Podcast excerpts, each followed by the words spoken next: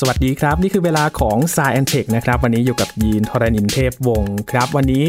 คุยเรื่องเทคโนโลยีอวกาศในรอบสัปดาห์นะครับ กับการทัวร์อวกาศครั้งสำคัญครับ ของบริษัท Blue Origin ที่เจฟเบโซสนะครับได้ขึ้นไปในเที่ยวนี้ด้วยแล้วก็สร้างประวัติศาสตร์นะครับ พาทีมไปอีก 3 คนนะครับ ขึ้นไปสัมผัส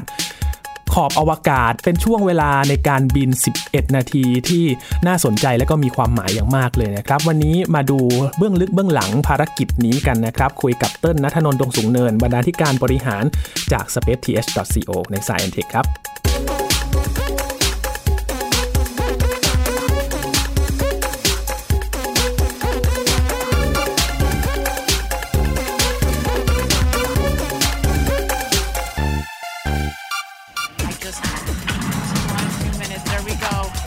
retracting. The bridge is retracting. There's Oliver on the left, Jeff Bezos on the right. We are about to go to space, everybody. Command engine start. Two, one. Ignition.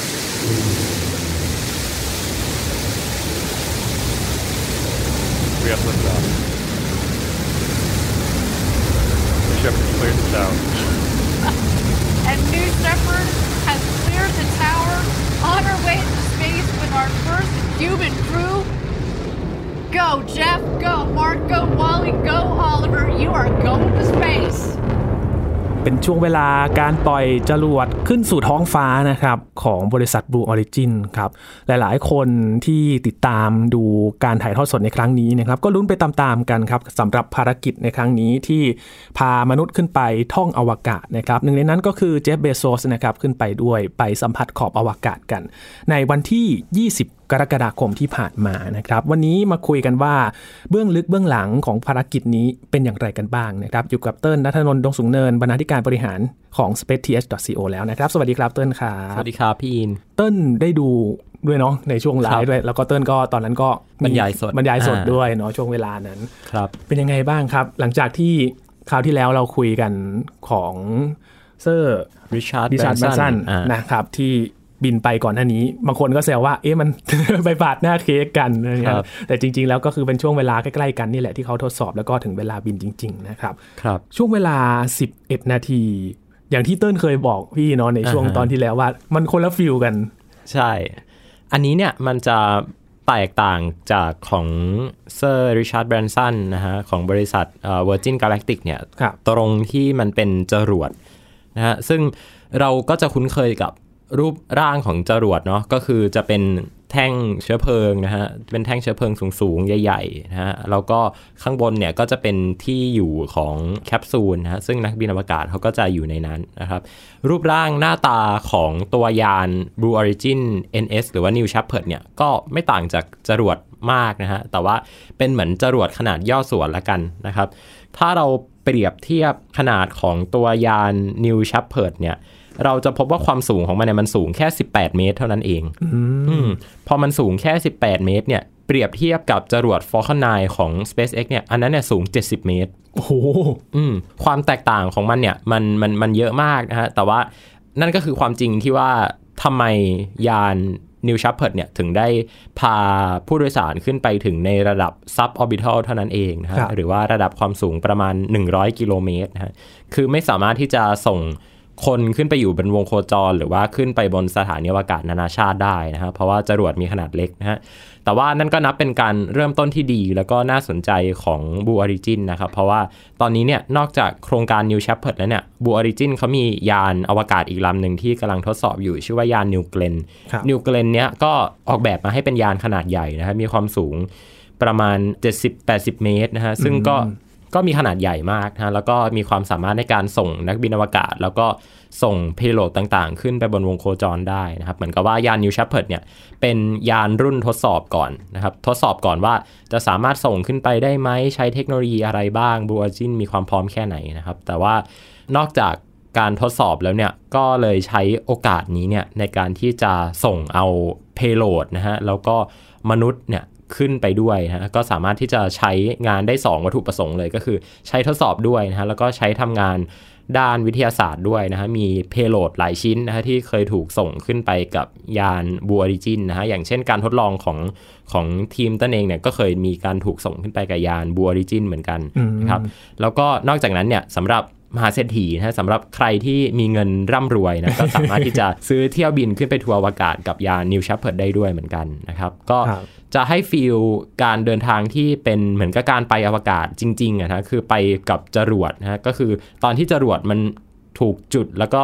มันก็จะเกิดแรงจีมหาศาลนะฮะในการที่มันจะดันเราขึ้นไปอยู่เนี่ยก็จะใกล้เคียงกับการไปอวกาศจริง ๆ มากขึ้นนะ เพียงแต่ว่าไม่ได้ขึ้นไปอยู่บนวงโคจรเท่านั้นเอง อืมครับ สิบเอ็ดนาทีเท่านั้นเนาะเวลาช่วงนั้น ครับ ไปถึงขอบอวกาศจริงๆ แล้วประมาณกี่นาทีนะครับ ประมาณ 5 นาทีนะฮะอยู่ในสภาวะไร้น้ำหนักนะฮะอืมพวกการทดลองอะไรต่างๆ เนี่ย เวลาที่เขาส่งตัวเพโลดหรือว่าชิ้นงานทดลองเนี่ย ขึ้นไปกับยานบูออริจินเนี่ยเขาก็จะสัมผัสกับเวลาในสภาวะอะไรน้ำหนักเนี่ยประมาณ 5 นาทีเท่านั้นเองนะครับ แต่ว่าก็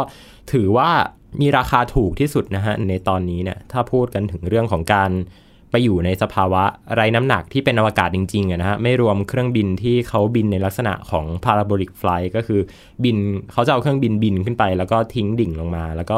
บินกลับขึ้นไปใหม่นะเพื่อสร้างภาวะไร้น้ำหนักนะซึ่งอันนั้นเนี่ยแค่ประมาณ 20 นาทีเท่านั้นเองนะฮะ20นาทีต่อครั้งนะแต่ว่าเขาบินกันหลายครั้งก็บวกกันไปอีกก็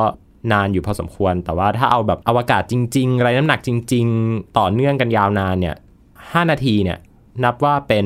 ราคาที่ถูกที่สุดแล้วที่เราจะสามารถจับต้องได้นะตอนนี้ อืมครับ ตอนขึ้นไปเนี่ยแน่นอนว่าดูจากคลิปที่เขาปล่อยมาทีหลังเนาะช่วงเวลาที่เขาลอยกันเนี่ยครับเหมือนเตรียมกันไว้แล้วว่าจะทำอะไรกันบ้างเนอะต้องเตรียมกันไว้แล้ว เดี๋ยวให้ไปฟังบรรยากาศกันก่อนว่าครับในช่วงเวลาภายใน 5 นาทีนั้นนะเขาทำอะไรกันบ้างนะครับ Oh wow! Oh wow! Oh wow! That's incredible.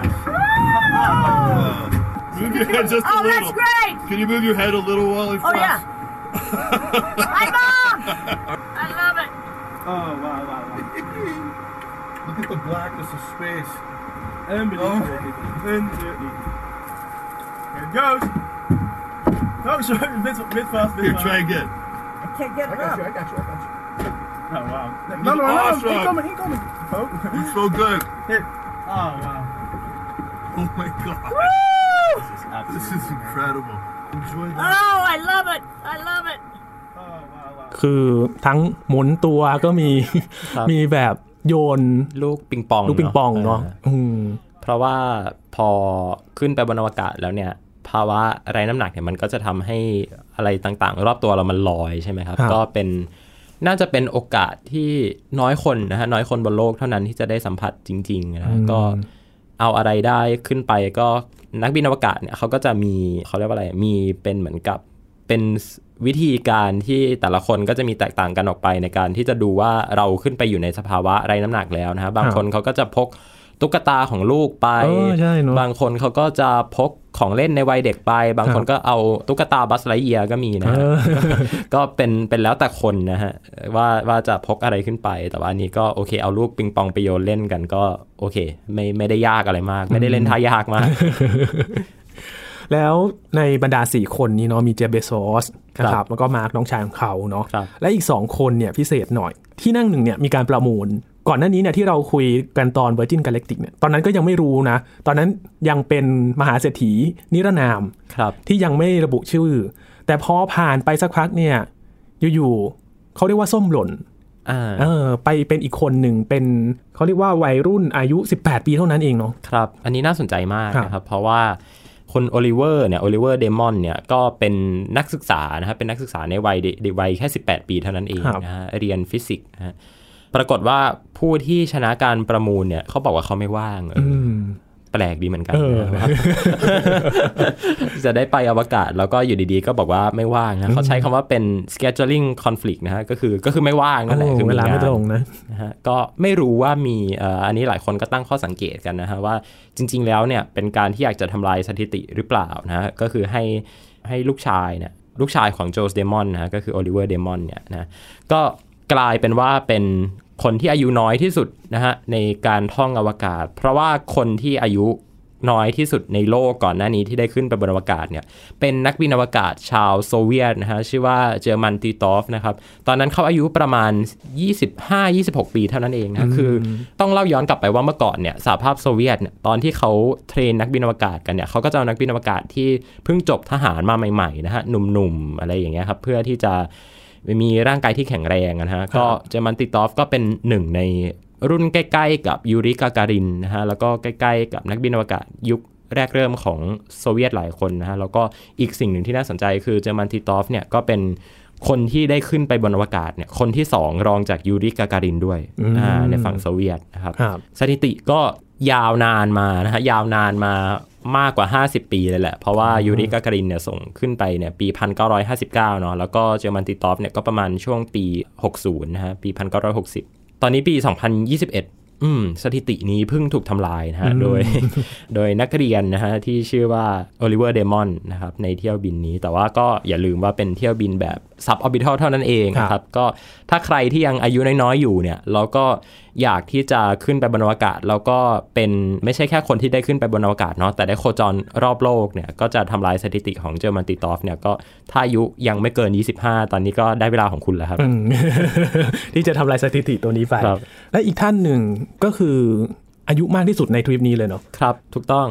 ก็เป็นคุณวอลลี่ฟังนะครับครับวอลลี่ฟังเนี่ยมีความน่าสนใจอย่างมากแล้วก็ ต้องเล่าย้อนกลับไปในช่วงประวัติศาสตร์ของการสำรวจอวกาศอีกแล้วนะฮะ คือทั้งสองสถิติเนี่ยมันมีความเกี่ยวข้องกับการสำรวจอวกาศในยุคแรกเริ่มหมดเลยนะฮะ ก็คือคุณวอลลี่ฟังเนี่ย ถ้าดูภายนอกเนี่ย ถ้าไปช้อปปิ้งแล้วก็เจอคุณยายคนนี้นะฮะ ก็เข็นรถเข็นซื้อของอยู่วอลมาร์ทอะไรเงี้ยก็อาจจะรู้สึกว่าโอเคก็เป็นคุณยายธรรมดาเนาะเป็น grandmaครับอ่าแต่จริง ๆ แล้วเนี่ยวัลลี่ฟังเนี่ยเธอเป็น แคนดิเดตนักบินอวกาศมาก่อนนะฮะ เธอเป็นแคนดิเดตของนักบินอวกาศในโครงการ Mercury 13 เลยนะฮะอืมคือเมื่อก่อนเนี่ยการสำรวจอวกาศเนี่ยมันยังมีข้อจำกัดมากมายนะฮะ ไม่ว่าจะเป็นเรื่องของเอ่อสุขภาพเรื่องของปัจจัยค่านิยมอะไรต่างๆเนี่ยทำให้นักบินอวกาศสมัยก่อนเนี่ยในยุคแรกเริ่มเนี่ยไม่ว่าจะเป็นโครงการ Mercury Apollo Gemini อะไรเนี่ยก็จะเป็นผู้ชายเท่านั้นนะครับ คุณวอลลี่ฟังเนี่ย เธอก็เป็นหนึ่งในแคนดิเดตของนักบินอวกาศที่เป็นผู้หญิงนะฮะ แล้วก็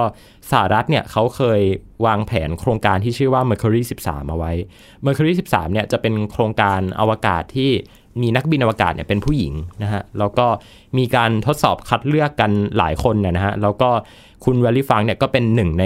ทหารนะฮะ เป็นหนึ่งในทหารหญิงที่ก็ได้รับเลือกให้ดำเนิน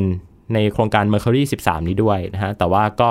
น่าเสียดายครับที่โครงการนี้ก็ถูกยกเลิกไปด้วยข้อจำกัดหลาย ๆ อย่าง แล้วก็สหรัฐก็เอางบไปทุ่มกับโครงการอพอลโลมากกว่านะครับระยะเวลาก็ผ่านไปนะครับตอนนั้นในช่วงประมาณปียุค 60 เนี่ย คุณเวลลี่ฟังเนี่ยก็ยังสาว ๆ อยู่เลยนะ ยังครับสุขภาพแข็งแรงนะฮะ เวลาก็ผ่านมาเรื่อย ๆ นะฮะ เธอก็เหมือนกับจะต้องทิ้งความฝันในการที่จะได้ไปอวกาศไปเนาะ แหม น่าเสียดายนะฮะ ก็ เคยจะได้ไปอวกาศนะฮะในในในวัยที่ตัวเองยังเด็กๆยังสาวๆอยู่เนี่ย แต่ว่าก็โชคดีนะที่ครั้งนี้เนี่ยก็ได้รับเลือกให้มาบินในเที่ยวบินของ b u r e g i n NS16 ด้วยนะฮะอายุที่มากที่สุดของเธอนะครับ ก็ทำให้เธอได้กลายเป็นนักบินอวกาศคนแรกที่อายุ 82 เลยนะฮะอืม82 นี่คือเยอะมากนะฮะครับแต่ก็ก็โชคดีที่เธอก็ยังสุขภาพแข็งแรงครับนะฮะแล้วก็ ก่อนหน้านี้เนี่ยเธอเป็นเจ้าหน้าที่ของ NTSB นะฮะก็เหมือนกับเป็นกรมการบินพลเรือนอะไรประมาณเนี้ยฮะดูแลความปลอดภัยด้านการบินเนี่ยของสหรัฐอเมริกาอ่านะฮะอีกหนึ่งสถิติที่น่าสนใจก็คือคนที่อายุมากที่สุดที่ได้ไปอวกาศเนี่ยก่อนหน้าของว a ลลี่ฟังเนี่ยคือใครอันเนี้ยหลายคนอาจจะไม่รู้อืมอ่าคนที่ได้ไปเนี่ยก็คือ จอห์นเกรนนะฮะครับจอห์นเกรนคือใคร จอห์นเกรนก็คือชายอเมริกันคนแรกที่ได้บินขึ้นไปกับยานอวกาศนะฮะแล้วก็ได้ไปโคจรรอบโลกนะฮะก็ถ้าเราเรียนประวัติศาสตร์ของการสำรวจอวกาศในสหรัฐกันเนี่ยจะมีอยู่ 2 ชื่อหลักๆเนาะก็คือมีแอล n น s ช e เพิร์ดกับจอห์นเกรนจอห์นเกรนเนี่ยก็เป็นนักบินอวกาศในยุคแรกของสหรัฐนะฮะที่ก็ได้ขึ้นไปกับเที่ยวบิน ของการแข่งขันกันในระหว่างช่วงอเมริกากับโซเวียตมาก่อนนะแต่ว่าจอห์นเกรนเนี่ยก็ได้กลับมาบินอีกครั้งหนึ่งนะฮะในเที่ยวบินของกระสวยอวกาศเนี่ยในปี 1998 นี่เองนะฮะก็คือบินครั้งแรกเนี่ยปี 1960 นะฮะประมาณ 1960 นะฮะยุคนั้น แล้วก็มาบินอีกครั้งหนึ่งเนี่ย 40 ปีผ่านไปนะฮะในช่วงประมาณปี 2000ตอนนั้นเนี่ยจอห์นเกรนอายุประมาณ 70 กว่านะฮะ75ครับก็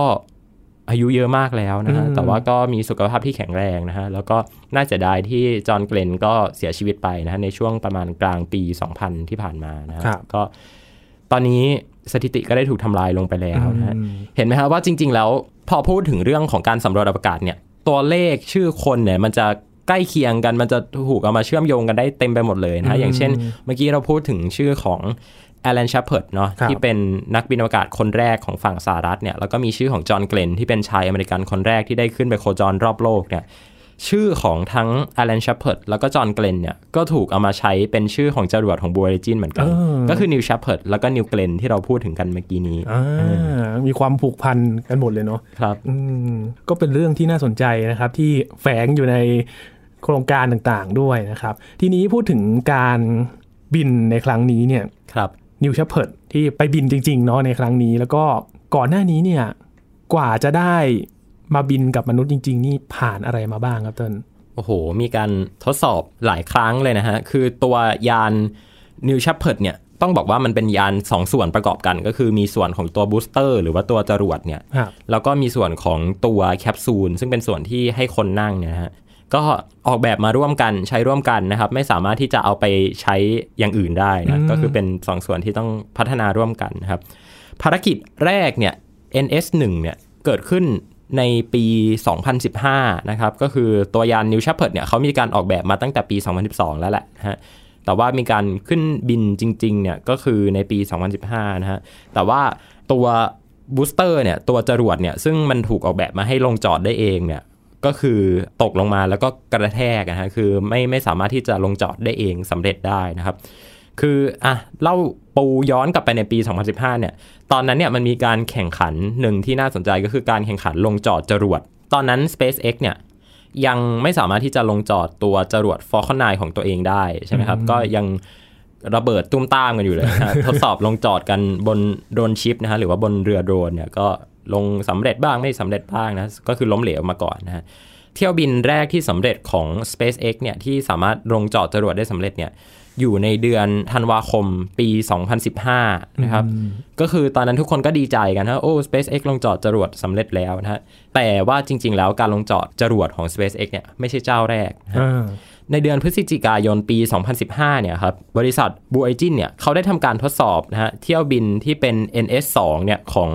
Blue Origin เนี่ยนะฮะก็เป็นครั้งแรกที่มีการลงจอดจรวดนะฮะจรวด New Shepard เนี่ยได้สำเร็จนะครับ ตอนนั้นทุกคนก็ดีใจตื่นเต้นกันนะฮะในทางฝั่งของ Blue Origin แล้วก็ตอนนั้นเขาประกาศเลยฮะว่า who want to go to space นะฮะมาลงชื่อได้เลย คือมั่นใจแล้วนะฮะหลังจากนั้นก็มีการทดสอบตัวยานอวกาศ แล้วก็ตัวจรวดเนี่ยเรื่อยๆนะฮะซึ่งพอมันทดสอบเนี่ยมันต้องทดสอบด้วยกันอยู่แล้วนะฮะก็มีการส่งขึ้นไปที่ ความสูงตั้งแต่ระดับ 93 กิโลเมตรบ้าง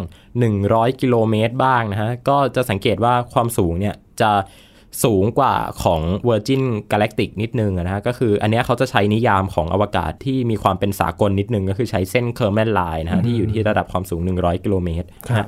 ก็มีการทดสอบมาเรื่อยๆครับ ตั้งแต่เที่ยวบิน NS2 NS3 NS4 นะฮะ มาเรื่อยๆ คือเยอะมากนะฮะ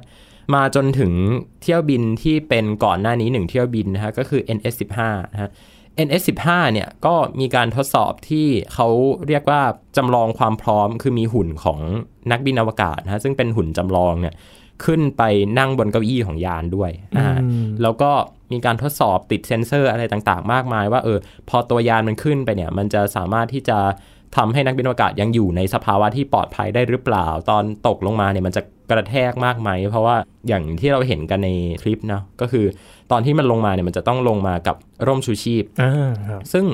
เราจะรู้สึกว่าร่มชูชีพโอเค มันก็ดูนิ่มนวลดีใช่ไหมครับ แต่ว่าถ้าเราไปถามคนที่เขาเล่นพารามอเตอร์ เล่นร่มบินเล่นอะไรอย่างงี้กันเนี่ยหรือว่าไปถามนักกระโดดร่มเนี่ยตอนที่ลงมาเนี่ยคือมันแรงมากนะ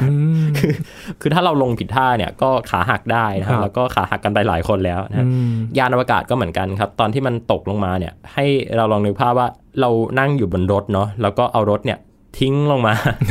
แล้วเอาง่ายๆ บางทีเรานั่งรถแล้วก็เจอเนินนะ แล้วก็มันกระแทกเนี่ย ก็โอ้โห ถ้าถ้านั่งไม่ดีเนี่ยก็ได้รับอันตรายได้ใช่ไหมแต่ว่านี่คือยานอวกาศนะฮะ นึกถึงเครื่องบินเนาะเอ่อเวลาเรานั่งเครื่องบินกันเนี่ยตอนที่มันจะ landing เนี่ยเรารู้เลยว่าล้อมันแตะพื้นใช่อ่าอ่าลุ้นมาก อันเนี้ยยานอวกาศเนี่ยคิดดูว่ามันไม่ได้ลงมาแบบเฉียงเฉียงๆเหมือนเครื่องบินเนี่ยนะมันลงมาแบบตรงๆเลยนะฮะแล้วก็คือถ้าถ้านั่งไม่ดีเนี่ยก็เกิดอุบัติเหตุได้นะฮะคือนักบินอวกาศเนี่ยเขาบอกเลยว่าตอนที่ลงเนี่ยห้ามพูดห้ามคุยกัน เพราะว่าลิ้นเนี่ยมันจะไปอยู่ในระหว่างฟันอืมแล้วพอลงมาเนี่ยฟันมันจะกระแทกกันแล้วเราจะกัดกัดลิ้ลิ้นนได้ตัวเองได้รับบาดเจ็บได้โอ้หรือแม้กระทั่งเรานั่งเนี่ยถ้าเรานั่งหลังไม่ติดเบาะเนี่ย หลังเราเนี่ยอาจจะไปกระแทกกับเบาะแล้วก็กระดูกสันหลังเราอาจจะได้รับความเสียหายได้นะก็ร่มชูชีพเนี่ยมันก็ดูเหมือนจะปลอดภัยแต่ว่ามันก็ยังไม่ใช่ที่สุดนะฮะเขาต้องมีตัวจรวดขนาดเล็กเนี่ยติดเข้าไปกับใต้ท้องยานแล้วก็ครับคอยจุดชะลอความเร็วในในเฮือกสุดท้ายก่อนที่มันจะตกลงมาถึงพื้นนะฮะก็จะช่วยเปลี่ยนอันตรายของของการลงจอดเนี่ยจากที่เรากระดูกหักเนี่ยอาจจะเป็นแค่ฟันหักได้ถ้านั่งไม่ถูกท่านะครับ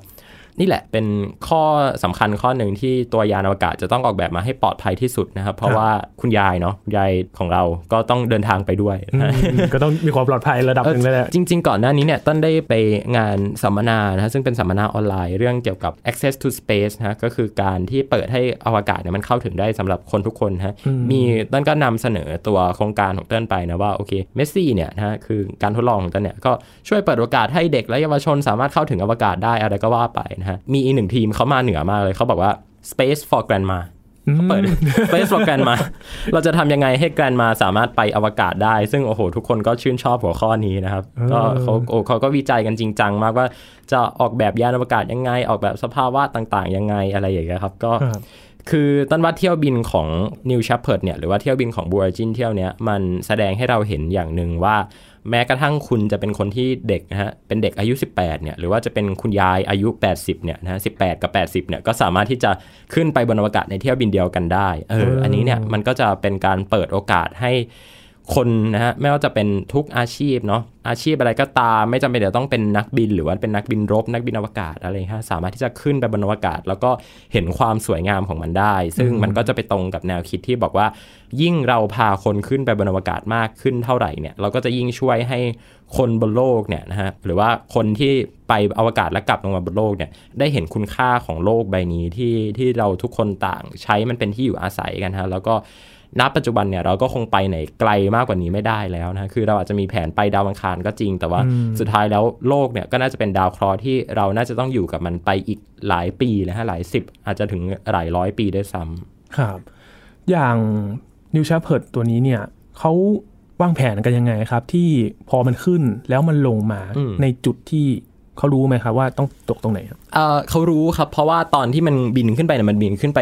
ตรงอืมๆคือมันมันจะไม่เหมือนกับตัวจรวดที่เป็นจรวดวงโคจร หรือว่า orbital rocket ที่เขาจะใช้วิธีการบินออกข้างอะนะฮะ คือเหมือนกับเราปาของไปข้างๆอะนึกภาพว่าเราปาของให้เพื่อนแล้วเพื่อนอยู่ห่างออกไป 10 เมตรอะไรเงี้ยเราก็ต้องปาเฉียงๆเนาะเราคงไม่ปาขึ้นไปข้างบนเพื่อให้มันตกลงมาใส่เรานะฮะแต่ว่าตัวยาน New Shepard เนี่ยเขาใช้วิธีการบินขึ้นไปตรงๆไงดังนั้นจุดที่ของมันจะตกกลับลงมา หรือว่าจุดที่ตัวแคปซูลมันจะตกกลับลงมาเนี่ยมันก็คืออยู่ในบริเวณนั้นแหละไม่ได้ไปไกลหรอก แล้วก็ ตัวที่ใช้ในการทดสอบเนี่ยฮะมันอยู่ในที่รัฐเท็กซัสเนาะซึ่งมันก็จะเป็นทุ่งหญ้าเป็นทุ่งอะไรต่างๆนะฮะก็สามารถที่จะให้ทีมเก็บกู้นะครับเดินทางไปถึงได้ในเวลาอันรวดเร็วนะครับแล้วก็สามารถที่จะคำนวณจุดตกได้อย่างแม่นยำทำให้นักบินอวกาศเนี่ยพอลงมาแป๊บเดียวเนี่ยถ้าเราดูในถ่ายทอดสดเนี่ยเราจะเห็นว่ารถตามมาเต็มเลยนะฮะเร็วมากนะฮะแต่ว่าถ้าเป็นเที่ยวบินแบบ orbital หรือว่า การที่เราขึ้นไปบนวงโคจรเนี่ยตอนที่ตกกลับลงมาเนี่ยอาจจะต้องใช้การคำนวณเยอะหน่อย ต้องใช้ฟิสิกส์ที่ยากขึ้นเนาะไม่ใช่แค่คำนวณว่าจะตกตรงไหน แต่ว่าต้องคิดถึงแรงต้านอากาศ คิดว่าเออมันจะมีโอกาสที่ยานอวกาศเนี่ยมันจะฉลับออกข้างข้างซ้ายข้างขวาอะไรไหม แล้วก็ระยะเวลาที่การทีมเก็บกู้เนี่ยจะเดินทางไปถึงเนี่ยก็อาจจะนานกว่าครับ อืมครับ นี่ก็เป็นการบินแบบ New Shepard ครับที่บัวริจินไป บินในเที่ยวแรกเนะครับเรียกว่าเที่ยวปฐมฤกษ์แล้วกันครับหลังจากนี้เนี่ยมีการจองกันหรือยังครับเติ้ลตอนนี้มีเปิดอยู่บนเว็บไซต์นะฮะ ให้เข้าไปจองได้แล้วนะที่ blueorigin.com นะครับอืมจริง ๆ มันมีจอง 2 แบบนะ จองแบบแรกก็คือไปแต่ของอ๋อ ก็คือส่งของไปอาจครัจะบเป็นการทดลอง อาจจะเป็นสิ่งของที่โอ้โห เรารู้สึกว่ามันมีคุณค่าทางจิตใจสำหรับเราอะไรอย่างเงี้ยครับ หรือว่าเป็นการทดลองอะไรต่างๆ ก็ได้นะฮะเขาเขาก็จะเอาขึ้นไปบินในเที่ยวบิน Blue Origin New Shepard ให้นะฮะแล้วก็สัมผัสกับสภาวะไรน้ำหนักนะฮะเป็นเวลาประมาณ 5 นาทีเนาะแล้วก็ถ้าใครที่ ไม่ได้มีเงินเอ่อถ้าใครที่มีเงินเยอะนะเมื่อกี้สำหรับใครที่ไม่ค่อยมีเงินนะไม่ค่อยมีเงินนี่คือก็ก็หลักแสนนะฮะแต่สำหรับใครที่มีเงินเยอะหน่อยนะฮะหลัก 10 ล้านร้อยล้านขึ้นไปอะไรเงี้ยฮะแล้วก็อยากจะเดินทางท่องเที่ยวในแบบที่ไม่เหมือนใคร ก็สามารถที่จะซื้อเที่ยวบินซื้อตั๋วได้นะฮะเขาก็ ประเมินราคาของตั๋วในเที่ยวบินที่เป็น commercial จริง ๆ ไว้เนี่ยอยู่ที่ประมาณ 7 ถึง 10 ล้านบาทนะฮะอาจจะประมาณ 7 ถึง 10 ล้าน 10 ล้าน 15 ล้านอะไรประมาณเนี้ยก็เตรียมเงินไว้นะครับ แล้วก็ เราอาจจะได้เป็นคนไทยคนแรกที่ได้ขึ้นไปบนอวกาศก็ได้ครับ ด้วยการจ่ายเงินไปอืมครับเที่ยวของ Virgin Galactic เนี่ยขายบ้านใช่ไหม อันนี้ต้องขายอะไรครับเติ้ลอันนี้อาจจะต้องขายบ้านแบบเอ่อแบบสองชั้นอะไรเงี้ย